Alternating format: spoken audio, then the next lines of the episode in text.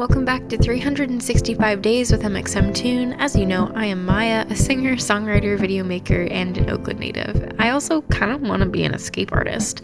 I'm a big fan of history too. I love untold stories, gross facts, hidden secrets, anything weird, dark, and funky from the past. Each day I'm going to share a few of my favorite deep cuts with you, so let's take a look at today's stories.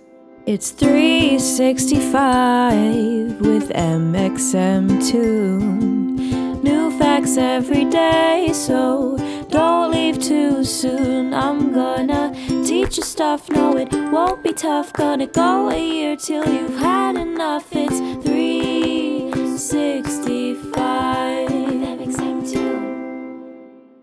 Today, in 2001, the Mexican drug lord Joaquin El Chapo Guzman escapes from Puente Grande maximum security prison near Guadalajara. His method of escape?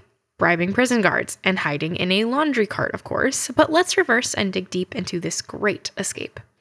El Chapo came to prominence and notoriety as the leader of the Sinaloa cartel in the 1980s. It's one of the most powerful drug cartels in the world and is known for its horrendous use of violence. They smuggle and distribute Colombian cocaine, Mexican marijuana, methamphetamines, and heroin into the United States. El Chapo was captured for the first time back in 1993 in Guatemala after a massive manhunt to find and arrest him. Other than his usual drug smuggling shenanigans, he was wanted for his involvement in the murder of the Mexican cardinal Juan Jesus Posadas Ocampo. El Chapo didn't actually go after Ocampo on purpose. He was killed by mistake when gunmen of the Tijuana cartel ambushed El Chapo. After the arrest, El Chapo was extradited back to Mexico and imprisoned at the Federal Social Readaptation Center 1, which colloquially goes by La Palma, and then transferred to the Federal Social Readaptation Center 2, which colloquially goes by Puente Grande. He was sentenced to 20 years in prison.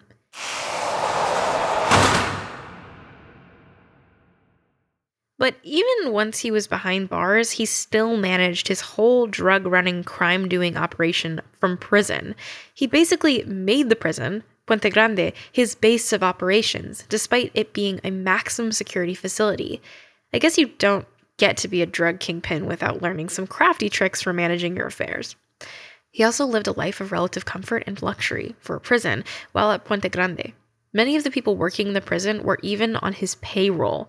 He ordered whatever food he wanted from a menu, including lobster, kept up with his illicit businesses by cell phone, and even had the opportunity to accept a variety of visitors. Despite this relative level of comfort, El Chapo still wanted to escape because he feared being extradited to the United States, where the prisons would not be so lenient with him. On January 19, 2001, a paid off prison guard opened his cell and escorted him out of the prison in a laundry cart. The prison security cameras were disabled, and he was driven off the prison grounds by one of the prison guards. And just like that, El Chapo was freed from prison, for the time being.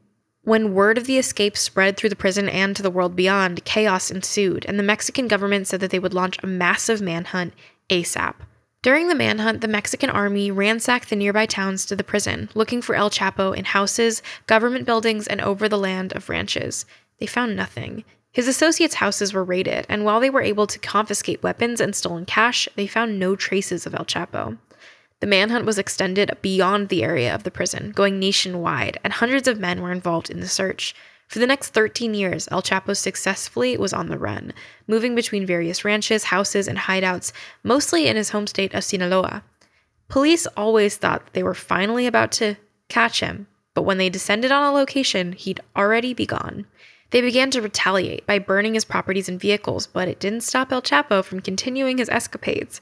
He even appeared in public from time to time. According to one story, he ate at a restaurant in Nuevo Laredo, where he told all the customers that they couldn't leave or use any electronic devices until he finished his meal.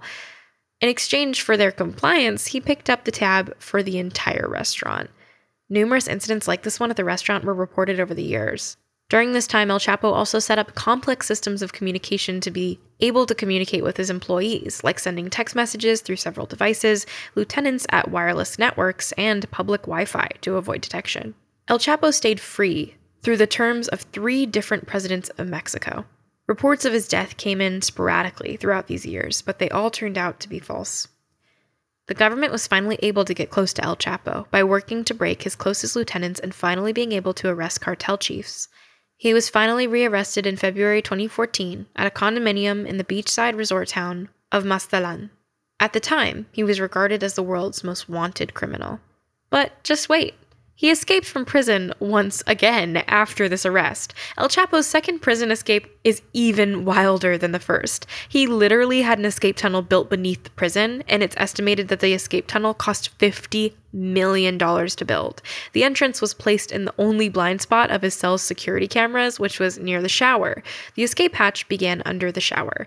After the second escape, he only managed to stay out of prison for about six months before being captured again. As of now, he's back in prison, this time in the United States, for the moment at least. And now, onto our music fact for the day. But this one does have a sad ending, so here's a trigger warning for death by drug overdose.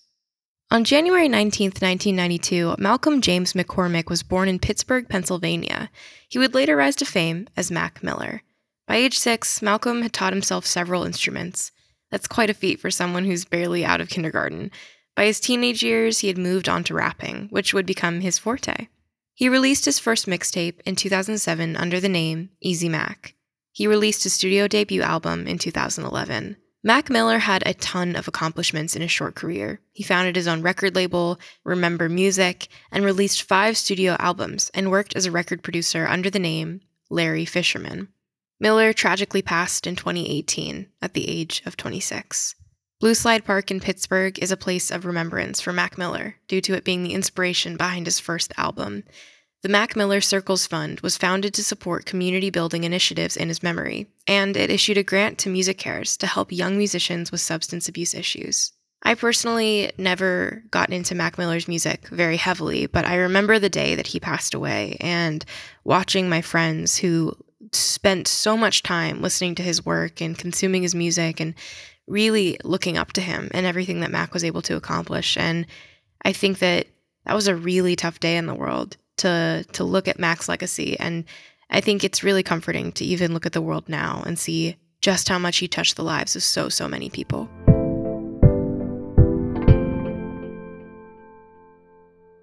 And now for our final segment of the day, I'm going to be going into my own photo archives to see what I was up to on a January 19th in my life.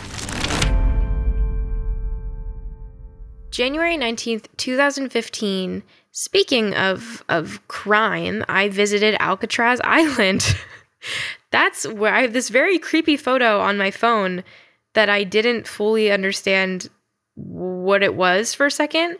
And then I it looks like it was a photo of um what seems to be a surgery room inside Alcatraz. I guess I took a photo of it. Um, yeah, that is unnerving. Uh, yeah, I went to Alcatraz, and I also saw the exhibit that was on display of Ai Weiwei. Um, if you are familiar with who he is, he's a artist from China who's actually um, uh, gotten into his fair share of trouble with the law. But it was a very cool exhibit of thinking about Ai Weiwei's own story um, with creative expression and being an artist and making political commentary through his art at a place like Alcatraz, which is such a historical place when it comes to being a prison. Um, so that was a very neat exhibit, and I'm very lucky that I got to do that. Thanks so much for going back in time with me, and remember to subscribe wherever you listen to podcasts so you can come back tomorrow for more facts from yesterday. It's 365 with mxmtoon every day. So don't leave too soon. I'm gonna teach you stuff. No, it won't be tough. Gonna go a year till you've had enough. It's 365.